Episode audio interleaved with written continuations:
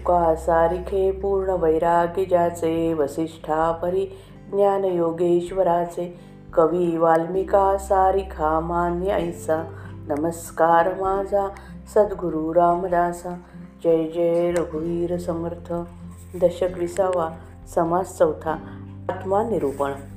या विश्वात ज्या घ सगळ्या घडामोडी चालतात त्या फक्त एका अंतरात्म्याच्या सत्तेने चालतात. हा विचार या समासामधील केंद्रबिंदू आहे. अनंत अंतरात्मा द्रष्टा आहे. सर्व साक्ष सर्व साक्षी आहे. पण जो जाणीव स्वरूप आहे चैतन्य रूप आहे त्यालाच जगदीश किंवा जगदीश्वर म्हणतात. त्याची एकट्याची सत्ता सर्व ठिकाणी वाटली आहे. सर्व शरीरांतरी विभागली आहे. म्हणजे एकच अंतरात्मा सर्व देह चालवतो. तो जगाचे व जीवांचे धारण रक्षण व पोषण करतो. त्याच्या कळेने सृष्टी चालते. तो संपूर्ण ज्ञानमय आहे.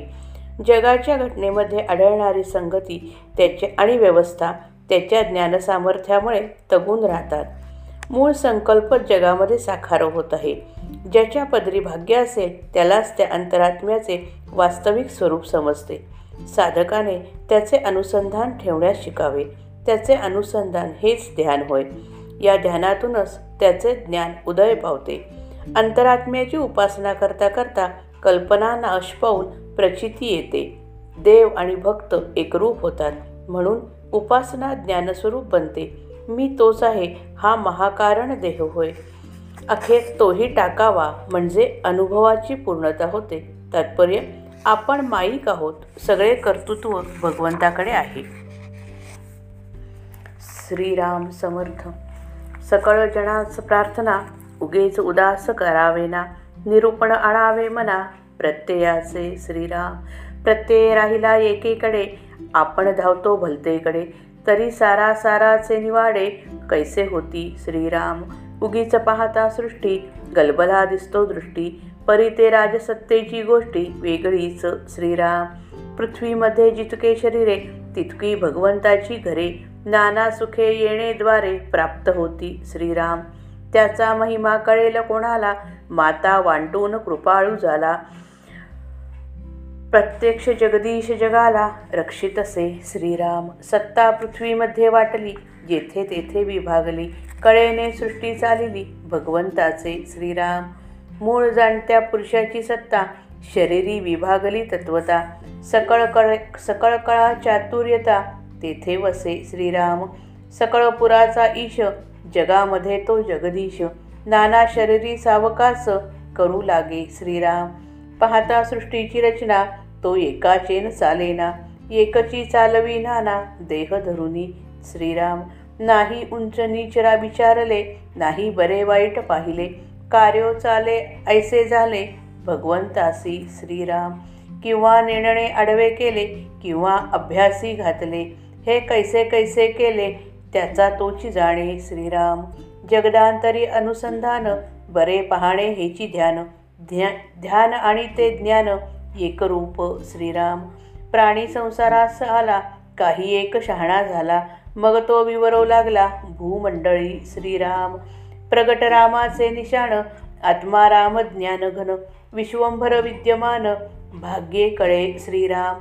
उपासना धुंडून वासना धरिली तरी ते लांबतची गेली. महिमा न कळे बोलिली यथार्थ आहे श्रीराम.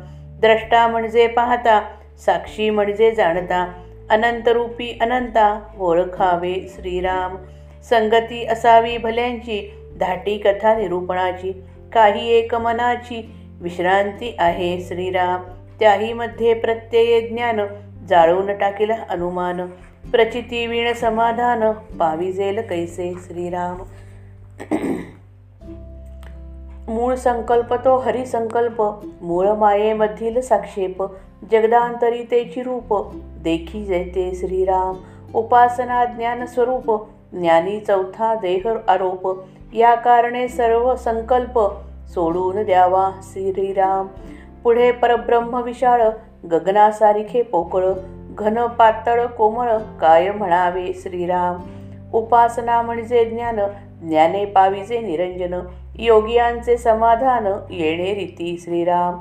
विचारने हटून ने विचारने हटून असा आप आहे तरी उपासना आपणची आहे.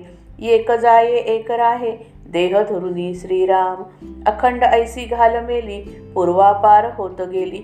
आता ही तैसीच चालली उत्पत्ती स्थिती श्रीराम. बनावरी बन बनचरांची सत्ता जळावरी जळचरांची सत्ता भूमंडळी भूपाळा समजता येणेची न्याये. श्रीराम सामर्थ्य आहे चळवळेचे जो जो करील तयाचे परंतु येथे भगवंताचे अधिष्ठान पाहिजे. श्रीराम करता जगदीश हे तो खरे परिविभा परिविभाग आला पृथका करे तेथे अहंतेचे काविरे बाधी येना. श्रीराम ह हरीरदाता हरीर भोगता ऐसे चालते तत्वता. ये गोष्टीचा आता विचार पहावा श्रीराम. सकळ करता परमेश्वरू आपला माईक विचारू. जैसे कळेल तैसे करू. जगदांतरे श्रीराम. देवा एवढे चपळ नाही ब्रह्मा एवढे निश्चळ नाही. पायरीने पायरी चढवून पाही मूळपर्यंत श्रीराम. व्यवहारात देशात राजाची सत्ता चालते पण ती सत्ता काही प्रत्यक्ष दिसत नाही.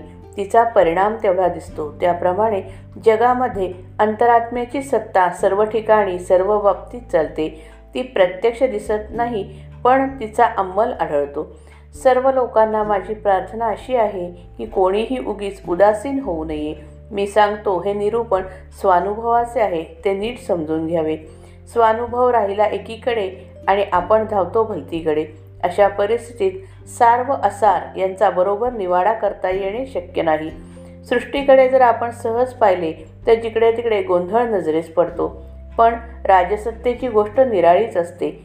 ज्याप्रमाणे व्यवहारात गोंधळ आढळला तरी त्याच्या पाठीशी अदृश्य राजसत्ता असते. त्याचप्रमाणे या जगात आपल्या दृष्टीला गोंधळ किंवा अव्यवस्था आढळली तरी त्याच्या पाठीमागे ईश्वरी सत्ता कार्य करीत असते. हे अगदी खरे आहे. पृथ्वीमध्ये जेवढी म्हणून शरीरे आहेत तेवढी सारी भगवंताची घरे आहेत. प्रत्येक शरीरात भगवंत राहतो. त्या शरीराच्या द्वाराने जीव अनेक प्रकारची सुखे भोगतो. त्या ईश्वराचा महिमा कोणालाही कळलेला नाही. भगवंताने आपला कृपाळूपणा जगातील आयांच्या ठिकाणी वाटला आहे. प्रत्यक्ष ईश्वरच जगाचे रक्षण करत असतो. ज्या कृपाळूपणाने ईश्वर जगाचे रक्षण करतो त्याची कल्पना येण्यास मातेचे कृपाळूपण बघावे. ईश्वराची सत्ता जगामध्ये वाटलेली आहे. जेथे जेथे ती विभागलेली आहे जेथे तेथे ती विभागलेली आहे. भगवंताच्या कलेनेच सर्व सृष्टी चाललेली आहे. ईश्वरी सत्ता जाणीवरूप आहे. जगामधील प्रत्येक वस्तूमध्ये ती अंतर्यामी वास करते. तिच्या सामर्थ्याने वस्तूंची हालचाल होत असते. मूळ पुरुष जो ज्ञानी अंतरात्मा त्याची सत्ता सर्व ठिकाणी वावरते. सर्व जीवांच्या देहामध्ये जाणीव रूपाने ती विभागली आहे. जीवांच्या ठिकाणी आढळणारे कौशल्य व चातुर्य त्या सत्तेचाच परिणाम आहे. सगळ्या देहरूपी नगरींचा तो स्वामी असून जगामधील जगदीश किंवा जगाचा स्वामी देखील तोच आहे. तो अनेक शरीरात वास करतो आणि जीवनाचा व्यवहार स्वस्थपणे चालवतो. सृष्टीची रचना पाहिली तर असे दिसते की एवढा हा विशाल पसारा एखादा दुसऱ्याला आवडणे अशक्य. मूळ चालवणारा एकच असला तरी तो अनेक देह धारण करून एवढा अवाढव्य पसरा चालवित असतो. सृष्टी निर्माण केली त्यासमयी ईश्वराने श्रेष्ठ आणि कनिष्ठ हा विचार केला नाही किंवा चांगले आणि वाईट हा भेद पाहिला नाही. कोणीकडून तर सृष्टीचे कार्य चालावे अशा हेतूने त्याने दे अनेक देह निर्माण केले आणि त्यांच्यात आपले अधिष्ठान ठेवले. काही जीवांच्या आड अज्ञान घातले ते त्याने का घातले? काही जीवांना त्याने अभ्यासात घातले ते का घातले? अशा रीतीने त्याने जग कसे कसे निर्माण केले हे त्याचा तोच जाणे. ईश्वराने जग निर्माण केले हे अगदी खरे आहे परंतु त्याची रचना अत्यंत गूढ आणि रहस्यमय असल्याने माणसाची बुद्धी सृष्टीरचना पाहून विस्मय होते विस्मय पावते. या विलक्षण विस्मयामध्येच मानवी जीवनामधील सगळ्या ज्ञानोपासनेचे मूळ आहे. जगामध्ये विभागून आपल्या कलेने जगाचा व्यवहार कर चालवणाऱ्या. माफ करा जगामध्ये विभागून आपल्या कलेने जगाचा कारभार चालवणाऱ्या त्या जगदीश्वराचे अनुसंधान ठेवणे हीच उपासना हेच ध्यान ध्यान आणि हेच ज्ञान होय. जगात घडणाऱ्या घटनांच्या अंतर्यामी ईश्वराची सत्ता कार्य करत असते असे सतत भान ठेवणे हे भगवंताचे अनुसंधान होय. अनुसंधानामध्ये स्वतःचा विसर पडू लागणे हे ध्यान होय. स्वतःचा संपूर्ण विसर पडून ध्यान परिपक्व झाले म्हणजे ते ज्ञान होय. ध्यान आणि ज्ञान अखेर एकरूपच आहेत. माणूस जगामध्ये जन्माला येतो तो थोडा बहुत शहाणा होतो आणि मग तो जगाबद्दल विचार करू लागतो. त्या अंतरात्म्याचे निशाण जगात प्रगट आहे. म्हणजेच त्याच्या सत्तेची खूण जगात प्रगटपणे अनुभवास येते. तो ज्ञानमय आहे. ज्ञानाने आतबाहेर दाटपणाने भरलेला आहे. विशाल वि विश्वाला सांभाळणारा असा तो अंतरात्मा सर्व ठिकाणी विद्यमान आहे. परंतु त्याच्या अस्तित्वाचे ज्ञान एखाद्यालाच भाग्याने प्राप्त होते. एखाद्याने आपल्याला हवी तशी उपासना शोधून काढली पण ती करीत असता त्याने काही वासना मनात धरली तर ती वासना नाहीशी होत नाही उलट लांबतच जाते. त्यामुळे अंतरात्म्याचा महिमा कळत नाही. असे जे म्हणतात ते अगदी बरोबर आहे. उपासनेमध्ये जोपर्यंत वासना प्रधान आहे तोपर्यंत मन अधोमुखच राहते. ते ऊर्ध्वमुख झाल्यावाचून ईश्वराचा महिमा कळत नाही आणि वासना असेपर्यंत मन ऊर्ध्वमुख होत नाही. अंतरात्मा द्रष्टा आणि साक्षी आहे. द्रष्टा म्हणजे पाहणारा आणि साक्षी म्हणजे जाणणारा. अनंत रूपांनी द्रष्टेपण व साक्षीपणाने साक्षीपणा दाखवणारा असा अनंत अंतरात्मा आपण ओळखावा. सज्जनांची संगत ठेवावी आणि कथा निरूपणे ऐकण्याची सवय लावा असावी. त्या योगाने मनाला थोडीफार विश्रांती लाभते. त्यातले त्यात त्यातले त्यात अनुभवाचे ज्ञान असावे. त्या ज्ञानाने अनुमानाचे भस्म होऊन जाते. प्रत्यक्ष अनुभवा वाचून मनाला समाधान मिळत नाही.